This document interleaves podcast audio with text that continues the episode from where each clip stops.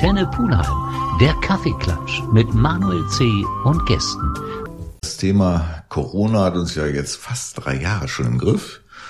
Und zu diesem Thema gab es natürlich für Unternehmer, Kleinunternehmer, Solo-Selbstständige die ein oder andere Unterstützungsmaßnahme.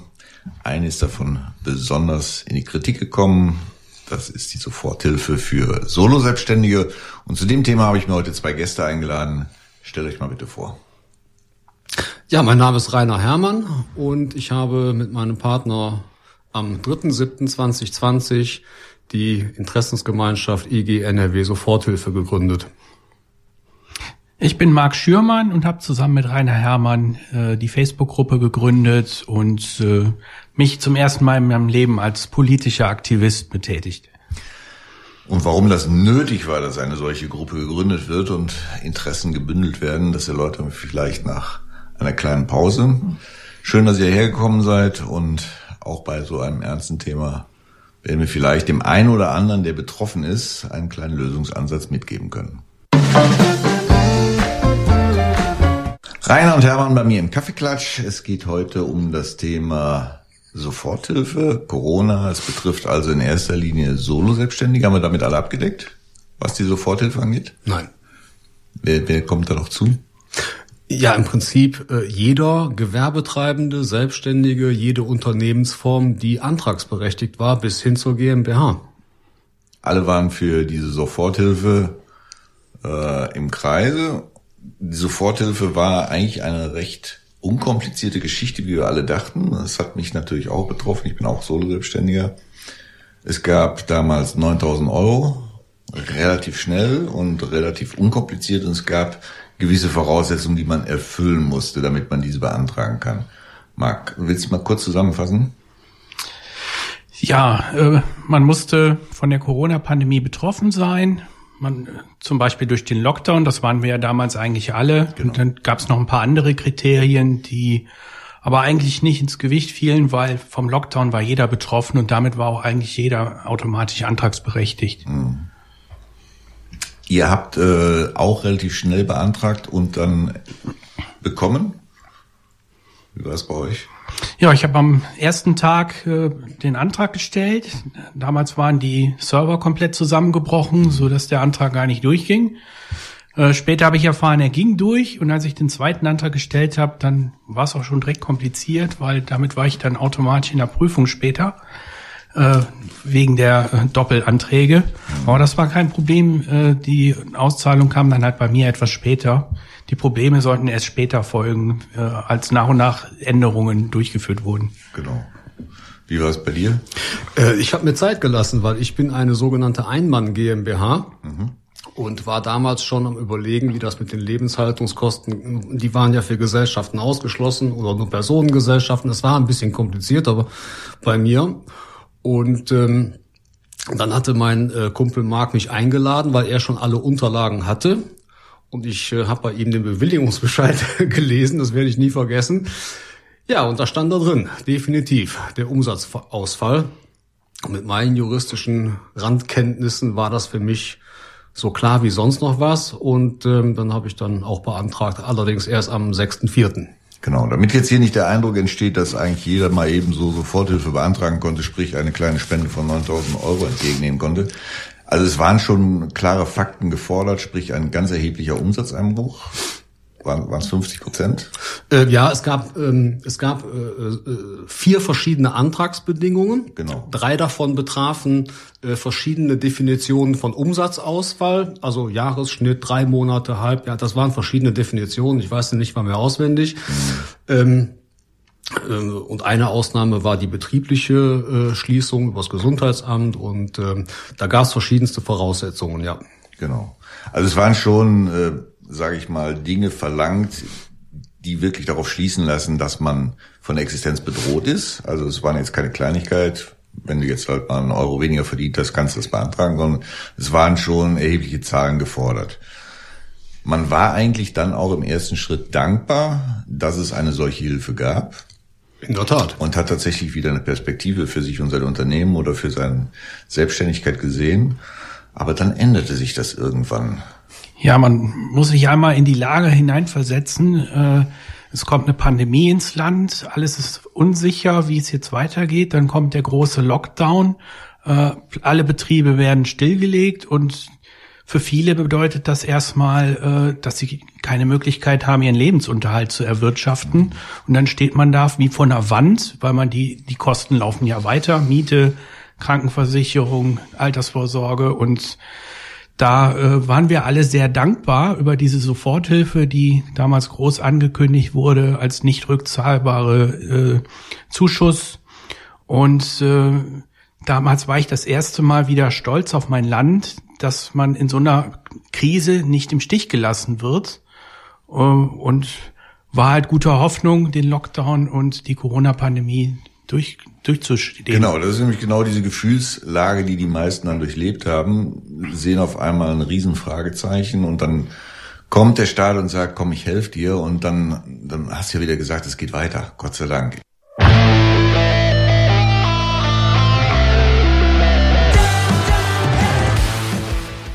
Rainer und Marc bei mir im Kaffeeklatsch. Wir sind beim Thema Soforthilfe, Unterstützung vom Staat in einer wirklichen Krisensituation für viele, viele Selbstständige. Wir haben eben erzählt, dass das für viele einfach ein Licht am Horizont war, dass da wirklich geholfen wurde und alle eigentlich mit einem Glücksgefühl wieder ein bisschen durchatmen konnten und sagen konnten, ich kann mein Geschäft weiter betreiben. Ich weiß noch nicht wann, weil wir wissen ja nicht, wie Lockdown etc. sich weiter verhält. Aber ich habe zumindest eine Perspektive und weiß, dass ich diesen Moment durchhalten kann. Aber dann ist wieder was passiert, was uns alle richtig zurückgeworfen hat.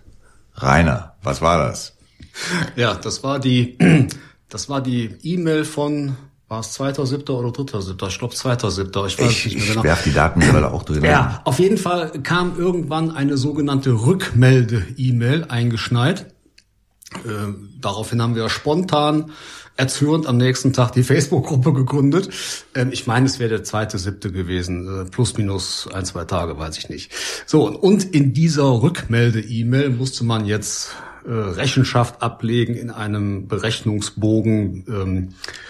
Ja, und da war halt nur noch von fixen Kosten die Rede, zum Beispiel nicht mehr von Umsatzausfall. Da waren also ganz andere Dinge drin enthalten, wie ursprünglich propagiert wurde. Genau. Das war dann nach der schönen, positiven Emotionslaune die kalte Dusche, die erfolgte. Der nächste Nackenschlag. Kurz gesagt, es stellte sich dann plötzlich von einem Moment auf den anderen heraus, dass man quasi 3 Monate gearbeitet hat, versucht hat, über die Runden zu kommen. Und dann hieß es auf einmal, alles, was ihr selbst erwirtschaftet habt, wird mit der Soforthilfe verrechnet. Und im Endeffekt wurden nur noch die Betriebsverluste von der Soforthilfe gedeckt und alles weitere musste man sehen, wo man bleibt. Genau, also tatsächlich wurden die Voraussetzungen für eine solche Soforthilfe, die bereits erstattet wurde, komplett geändert. Das heißt, jeder, der so ein bisschen Gerechtigkeitssinn für sich hat, sagt, wie geht das? Ich kann da jetzt nicht einfach sagen, ich ändere die Voraussetzungen, damit ich das Geld zur Verfügung stelle. Und das war dann für euch Anlass zu sagen, wir müssen Kräfte bündeln, und daraufhin habt ihr diese Gruppe gebildet? Genau. Ja, am Anfang konnten wir gar nicht glauben, dass diese Änderungen so krass sind, dass quasi jeder, der 3 Monate gearbeitet hat, umsonst gearbeitet hat. Und das fanden wir halt komplett schräg, und da wollten wir dann halt mal juristischen Rat einholen, und deswegen haben wir auch die Gruppe gegründet, um mit ein paar anderen Betroffenen mal zusammenzulegen, um mal einen Anwalt zu bezahlen, der sich das Ganze mal anguckt, ob das so richtig ist, wie es da gelaufen ist. Die Gruppe ist relativ schnell gewachsen, weil tatsächlich, ich weiß gar nicht, wie viele insgesamt betroffen waren. Habt ihr da Zahlen? Wie viele? Ja? Ja. Einer. Wie viele? Also ungefähr. Es sind ziemlich genau 428.500 Soforthilfebescheide beschieden worden. Mhm. Davon sind 84% die sogenannten kleinen 9.000er bis 5 Mitarbeiter. Also die kleinen Firmen. Mhm. Und die anderen 16% teilen sich auf die beiden größeren Klassen auf. Das ist ja schon eine relativ hohe Zahl. Wie kann man sich eine solche Wende erklären, oder habt ihr euch überhaupt die Frage gestellt, wie kommt man jetzt auf solche Ideen? Hat da wieder einer eine Entscheidung getroffen, wo der Nächste sagt, sag mal, das hättest du so gar nicht tun dürfen, wir müssen das ändern? Wir waren von 24-stündigem Kopfkratzen begleitet, ja. Haben auch versucht zu fragen, respektive im Wirtschaftsministerium nach dem Motto, wie kommt's, was ist los, sollen wir uns nicht mal zusammensetzen mit allen Verbänden, also wir waren ja nicht alleine, um da auch mal zu gucken, wie kriegen wir jetzt die Kuh quasi vom Eis, und zwar konstruktiv für beide Seiten. Das fiel nicht auf fruchtbaren Boden, wir wurden fortan ignoriert. Und desto mehr wir an Fakten ans Licht zerrten, die dann später auch noch anwaltlich und dann auch noch viel später gerichtlich bestätigt wurden, desto weniger wollte man mit uns sprechen. Und ja, also wie gesagt, es war tatsächlich verwunderlich. Und das kann man nicht alles mit Zeitdruck entschuldigen, auch wenn es eine Pandemie war. Dann muss man sich 3 Tage mehr Zeit nehmen, das ist halt einfach so. Einfach das haben andere auch geschafft. Ja, oder es sind 16 Bundesländer. Ja. Und NRW hat's wieder helau, aber volles Rohr gerissen, mit so viel verschiedenen Punkten und Fakten. Das eine oder andere Fehlerchen ist überall mal zu finden. Also perfekt, ja, unter dem Zeitdruck und der Pandemie war nichts und niemand. Das ist auch völlig in Ordnung. Dass Fehler gemacht werden, da hadern wir auch nicht mit. Wir machen noch mal eine kurze Pause und dann würde mich mal interessieren, ob ihr auch Einblick habt, wie es in anderen Bundesländern gehandhabt wurde und was da für Ergebnisse bei rauskamen.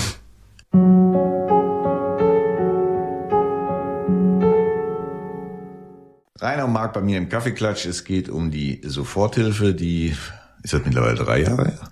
Fast. Vor knapp 3 Jahren gewährt wurde, dann in Frage gestellt wurde, zurückgefordert wurde, wo sich letztendlich Bedingungen und Ähnliches ständig verändern, so dass der Rainer und der Marc eine IG Soforthilfe dazu gegründet haben, um halt gemeinschaftlich da das Ziel zu verfolgen, dass doch die Voraussetzungen, die ursprünglich galten, auch wieder umgesetzt und gültig sind.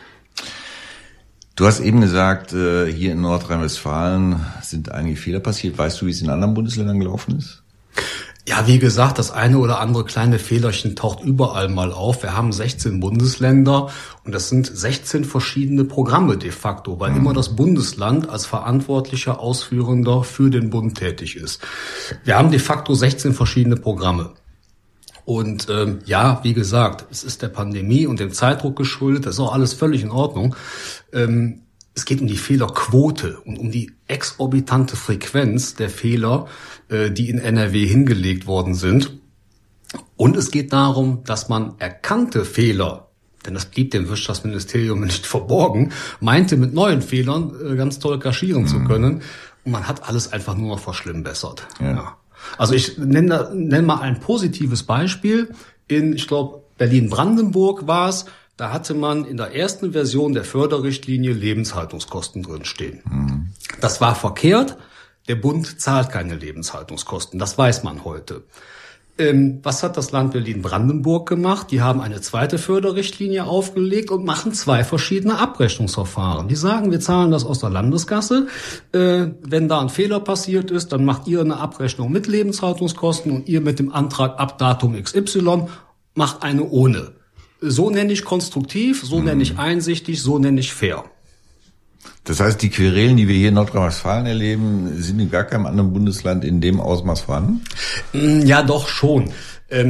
Also mir fallen jetzt auswendig Baden-Württemberg und Bayern ein, wo wir auch fachlich um Rat gefragt worden sind. Also in Baden-Württemberg gibt's auch 2 verschiedene Versionen des Bewilligungsbescheides.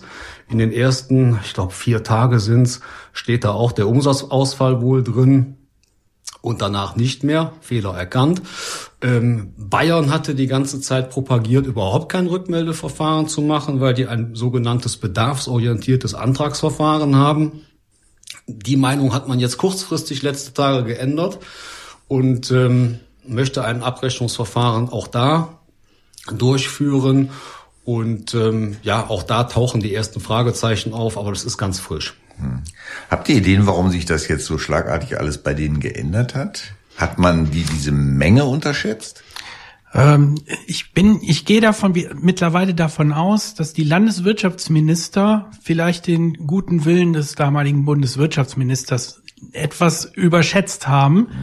weil sonst hätten nicht sämtliche Bundesländer zuerst Umsatzausfall und Lebenshaltungskosten mit einkalkuliert, um dann später vom Bund zurückgerufen zu werden, nach dem Motto, nein, das zahlt der Bund nicht, wenn ihr das anbietet, müsst ihr es selber bezahlen. Und ich schätze, daraus sind diese ganzen Querelen im Nachhinein erst entstanden, weil der Bund halt sich in der Presseerklärung großzügig gezeigt hat, aber im Kleingedruckten dann doch nicht mehr so.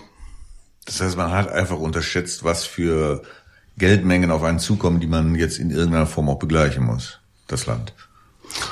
Noch nicht mal. Also die Soforthilfe war ja bundesweit budgetiert mit 50 Milliarden. Davon sind in Anführungszeichen lediglich 13,7 Milliarden abgerufen worden. Also so ganz die Menge kann es dann nicht gewesen sein. Das mag daran liegen, dass viele Bundesländer sehr wohlwollend schon vor der Bund-Länder-Vereinbarung losgaloppiert sind. Und die Bund-Länder-Vereinbarung ist tatsächlich am 1. April nachmittags beschlossen worden. Das Datum ist tatsächlich ein Zufall. Und da stehen halt Dinge drin, die anders lauten als vielleicht irgendwelche vorhergehenden Gespräche oder wie die Landeswirtschaftsminister das verstehen konnten, wollten, mussten, ich weiß es nicht. Auf jeden Fall waren Gespräche dann auch einfach nicht mehr möglich. Warum muss denn jetzt so ein Zinnober entstehen? Kann man nicht sagen, wir haben einen Fehler gemacht, es ist in unserem Budget drin, dann ist es jetzt halt so. Gute Frage. Weil das, was ja jetzt passiert, das bringt ja nochmal Kosten mit sich, die immens sind. Ja, wir haben es die ganze Zeit versucht. Wir haben Schreiben an die Landesregierung, an das Wirtschaftsministerium geschrieben und auf die Probleme aufmerksam gemacht. Wir haben demonstriert vor dem Landtag, wir haben mit Landtagspolitikern gesprochen. Es gibt sogar eine Landtagspetition, die wir fachlich begleiten. Es gab auch Gespräche mit dem Wirtschaftsministerium, aber die waren nicht sehr fruchtbar. Und ja, leider läuft es jetzt darauf hinaus, dass die Gerichte wohl entscheiden werden müssen. Wir machen noch mal eine kurze Pause und dann machen wir vielleicht mal einen Ausblick, was euch Mut macht, was euch Hoffnung macht und wie sich das Ganze noch entwickeln könnte. Komm, mach den Fernseher aus. Rainer und Marc bei mir im Kaffeeklatsch. Es geht um die Soforthilfe, die in Nordrhein-Westfalen relativ unkompliziert bewilligt wurde. Es gab ein paar Voraussetzungen, die man dafür erfüllen musste. Wenn man in diese Kriterien gefallen ist, hat man natürlich auch diesen Antrag ausgefüllt und hat es in der Regel bewilligt bekommen. Wir müssen uns vorstellen, dass gerade die Solo-Selbstständigen etc., die in der Regel dann auch häufig im Homeoffice arbeiten, gar nicht ein externes Büro haben, waren natürlich auf einmal dankbar, dass da wieder eine Perspektive war. Dann kam das Geld und irgendwann kam, wie wir eben schon sagten, eine Mail, dass die Voraussetzungen sich geändert haben und letztendlich ging es dann wieder um Rückzahlung. Das heißt, das kleine Hoch, was man mittlerweile für sich ja emotional erklommen hatte, das riss einen wieder komplett runter und ja, große Verzweiflung machte sich breit. Ihr habt dann die IG Soforthilfe gegründet, eine Facebook-Gruppe, die mittlerweile wie groß ist? Letzter Stand ist etwa 10.500 Mitglieder. Also schon sehr groß für solch eine Community, die alle aktiv dabei sind, weil ihr versucht natürlich Kräfte zu bündeln, damit Rechtskosten etc. abzudecken. Also unter aktiv verstehen wir Klagende und wir haben in ganz Nordrhein-Westfalen ungefähr 2.500 Klagen gegen die Schlussbescheide, wovon wir ungefähr 1/3 stellen. Da muss man sich einfach mal vorstellen, was da für ein Riesenaufwand jetzt im Nachhinein betrieben wird, um etwas, was ja im Wirtschaftsministerium verbockt wurde, letztendlich wieder in irgendeine juristische gerade Linie zu bekommen. Ihr habt jetzt auch schon ein paar juristische Streitigkeiten hinter euch. Es gibt also auch schon Urteile. Möchtet ihr da mal kurz drüber berichten? In der Tat wurden die ersten Urteile erstritten, und zwar am Verwaltungsgericht Düsseldorf. Danach folgte Köln und danach Gelsenkirchen. Ja, und das Land NRW hat sich danach dann entschieden, das Ganze noch vors Oberverwaltungsgericht nach Münster zu geben. Was ja jetzt auch nicht für den normal Denkenden nachvollziehbar ist, oder? Weil es ist im Prinzip ja jetzt eine klare Richtung vorgegeben und man will sich einfach nicht geschlagen geben, sage ich jetzt einfach mal. Ja, das wissen wir selber nicht so genau, welche Motivation dahinter steckt. Wenn man 3 Gerichtsverhandlungen an 3 Verwaltungsgerichten haushoch verliert, warum man dann noch ans Oberverwaltungsgericht geht. Selbst im Landtag wurde darüber diskutiert, ob das überhaupt Sinn macht, die Klagen weiterzutreiben. Und ja. Gibt's da eine klare Begründung, warum man das weiterverfolgt? Nein, klare Begründungen gibt's dazu nicht. Es gibt eine Pressemitteilung seitens des Landes NRW, sprich von Frau Neubauer. Sie sagt nicht ganz zu Unrecht, dass es politisch, sage ich mal, oppositionsfest abgesichert sein muss. Da habe ich auch Verständnis für. Man will sich als Politiker und als Minister und als Ministerium schon so positionieren, sich möglichst hinterher nicht vorwerfen lassen zu müssen von einer Opposition. Ihr habt ja nicht alles versucht, womit die zweite Instanz der Berufung gemeint ist. Heißt das, die Opposition ist dafür, dass das durchgefochten wird? Das wiederum, das ist eine rein spekulative Unterstellung von mir so gewesen. Okay. Und Frau Neubauer hat in der Pressemitteilung dann eben auch die Gleichbehandlung erwähnt, weil die Ausformulierungen der Urteile jetzt nicht absolut identisch sind, aber im Kern des Sinnes natürlich die gleiche Sprache sprechen. Auch das ist ansatzweise nachvollziehbar, auch wenn es dem Laien vielleicht schwerfällt. Wir müssen es einfach abwarten und aussitzen, sind da aber ziemlich guter Dinge. Wobei wir uns natürlich eher wünschen würden, dass es da eine Entscheidung im Landtag gibt, die dann einvernehmlich mit Regierungs- und Koalition und der Opposition getroffen wird, die dann den Soforthilfeempfängern entsprechend hilft, anstatt erst vor Gericht da Entscheidungen hervorzurufen. Ja, man muss sich überlegen, das zieht sich jetzt fast 3 Jahre. Das heißt, wir spielen ja auch mit Existenzen jetzt mittlerweile über 3 Jahre. Und wenn das so weitergeht, wie lang kann sich sowas hinziehen? Habt ihr da irgendeine Vorstellung? Das OVG wird ziemlich schnell terminieren. Und zwar noch vor der Rückzahlungsfrist. Das war erst für März 23 vorgesehen. Und nachdem dann die Gegenseite 2 Monate Fristverlängerung in der Begründung beantragt hat, wird es wohl jetzt Mai, Juni 2023 werden. Das ist immer noch ein halbes Jahr hin. Wir machen noch mal eine kurze Pause und dann machen wir vielleicht mal so einen Status Quo, der sagt, wer den Bescheid dann bekommen hat und dann das gemacht hat und den Schritt, der hat Folgendes zu erwarten.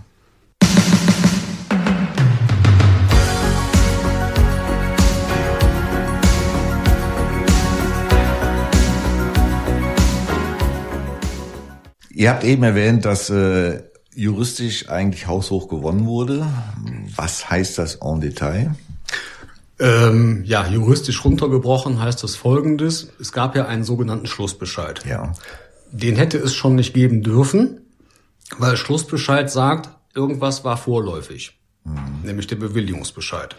Das wurde auch immer so behauptet, falsch behauptet. Der Bewilligungsbescheid war definitiv nicht vorläufig. Das ist gerichtlich festgestellt worden. Dann ist gerichtlich festgestellt worden zum Beispiel der Umsatzausfall, sowohl von Düsseldorf als auch von Köln, als auch von Gelsenkirchen. Und noch einige andere Dinge, die das Gesamtkonstrukt Schlussbescheid zu Fall bringen. Und wenn wir das jetzt mal komplett nach hinten durchspinnen würden, das Verfahren wird weiter gewonnen, alle Verfahren bis zum OVG, dann gibt's ja einen Status Quo. Und der würde dann lauten, der Schlussbescheid ist aus der Welt, der ist rechtswidrig, aufgehoben, Ende, es gilt der Bewilligungsbescheid. Und das heißt nicht, dass eine Verwaltung deswegen machtlos ist. Beide Seiten haben Rechte aus dem Bewilligungsbescheid. Das heißt, es kann trotzdem jemand überprüft werden, ob er beduckt hat oder richtig. Ähnliches. So, dann heißt, dann gilt nach wie vor der Bewilligungsbescheid. Das, was wir immer gesagt haben.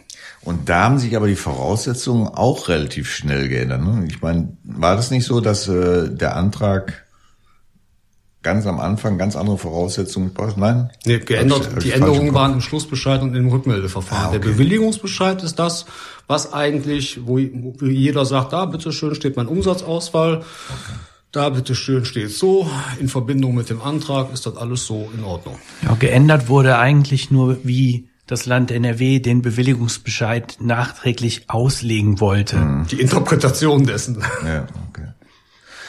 Wenn wir jetzt die ganzen Anträge sehen, gab es ja verschiedene Schritte, wie wir eben schon sagten. Es gab, man hat eine Einspruchsfrist etc. pp. Würdet ihr sagen, dass alle dann gleich behandelt werden, wenn das so weitergeht, oder muss man da nochmal differenzieren? Ja, jetzt wird's kompliziert. Also rein streng verwaltungsrechtlich haben erstmal nur die 2.500 Kläger im Prinzip auch gewonnen. Mhm. Weil im Verwaltungsrecht nur der tatsächlich namentlich Klagende auch der Gewinner ist. Und rein theoretisch gehen alle anderen erstmal quasi leer aus. Jetzt gibt's natürlich sowas wie Gleichbehandlungsgrundsätze zum Beispiel. Und es gibt, also wir haben, ich glaube, 5 oder 6 verschiedene Fallgruppen. Und insofern sagt unsere Wirtschaftsministerin zu Recht, das kann man jetzt nicht alles unterschiedlich machen. Wir haben Leute, die haben gar keine Rückmeldung gemacht. Das sind ungefähr 60.000 nach eigener Auskunft von Herrn Pinkwart damals. Wir haben Leute, die haben eine Rückmeldung gemacht und trotzdem keinen Schlussbescheid bekommen. Das sind nochmal 20.000 bis 30.000, weil NRW hatte den Versand eingestellt, als die Klagewelle eintrudelte. Das hat es übrigens richtig gemacht wegen der Schadensminimierung. Also da ist nichts Verwerfliches dran. Dann haben wir Leute, die haben die Rückmeldung gemacht, den Schlussbescheid bekommen und geklagt. Und wir haben Leute, die haben die Rückmeldung gemacht, Schlussbescheid bekommen und nichts gemacht. Auch nicht zurückgezahlt, und wir haben ganz und teilweise zurückgezahlt. So, und jetzt will man da eine Gleichbehandlung reinbringen. Das wird schwierig. Es gibt eigentlich nur einen Weg, aber den müssen wir mal abwarten. Gut, also es ist und bleibt kompliziert und wird sich auch noch ein bisschen hinziehen. Alle Betroffenen, die jetzt auch euch das erste Mal vielleicht wahrgenommen haben in dieser Sendung, wenn die einfach mal das mitverfolgen wollen oder sich mit engagieren wollen, wie machen die das am besten? Sofern ein Facebook-Account vorhanden ist, sehr gerne unserer Gruppe beitreten, IG NRW Soforthilfe, oder einfach mal unsere Website besuchen, auch ig-nrw-soforthilfe.de. Braucht er da noch in irgendeiner Form Unterstützung, oder sagt er, jeder, der mitmacht, ist willkommen, muss nicht aktiv sein, kann auch das Ganze verfolgen und unsere Interessen letztendlich mitvertreten? Wir haben ja in unserer Gruppe ein Crowdfunding gestartet, um unsere Anwälte zu finanzieren. Und an diesem Crowdfunding kann natürlich gerne jeder noch teilnehmen. Und wir bemühen uns natürlich, dass für alle Betroffenen nachher gleiche Bedingungen geschaffen werden, weil wir können uns nicht vorstellen, dass NRW mehrere zigtausend rechtswidrige Bescheide offen lassen möchte. Und wir kämpfen natürlich dafür, dass es dafür jeden eine vernünftige Lösung gibt. Also erstmal meine Bewunderung an euch. Das ist ja nun ein langer, langer Zeitraum, den ihr immer aktiv begleitet habt. Also ein riesen Zeitaufwand dahinter. Wie oft auf diesem langen Ritt habt ihr schon gesagt, ich kann nicht mehr, ich will nicht mehr? Manchmal wirklich. Ja, es gibt Phasen, da verzweifelt man dann natürlich. Es gab so bestimmte Phasen, wo wir einen massiven Zulauf wieder hatten. Das war, als die ersten E-Mails im Dezember 2020 kamen, mit der Aufforderung zur Rückmeldung. Dann ein halbes Jahr später, als es dann wieder um die Rückforderung ging. Und manchmal ist es natürlich etwas überlastend, und es nimmt natürlich auch sehr viel Zeit für uns in Anspruch, die man ja sich auch noch irgendwo herholen muss. Da kommt dann erschwerend oder verbessernd hinzu, dass wir ja auch alle anderen Wirtschaftsprogramme in unserer Facebook-Gruppe beraten haben. Mhm. Also von der Neustarthilfe, November, Dezember, Überbrückungshilfe. Die Beratungsleistung betraf schon nicht nur die Soforthilfe. Rainer, Marc, wir sind leider am Ende. Danke, dass ihr uns einen kleinen Einblick gegeben habt und vielleicht auch dem einen oder anderen ein bisschen Hoffnung gegeben habt, dass man sich dann vielleicht auch euren Gruppen anschließt und auch bei euch mit Rat und Tat letztendlich begleitet wird. Danke, dass ihr da wart. Dankeschön. Sehr gerne.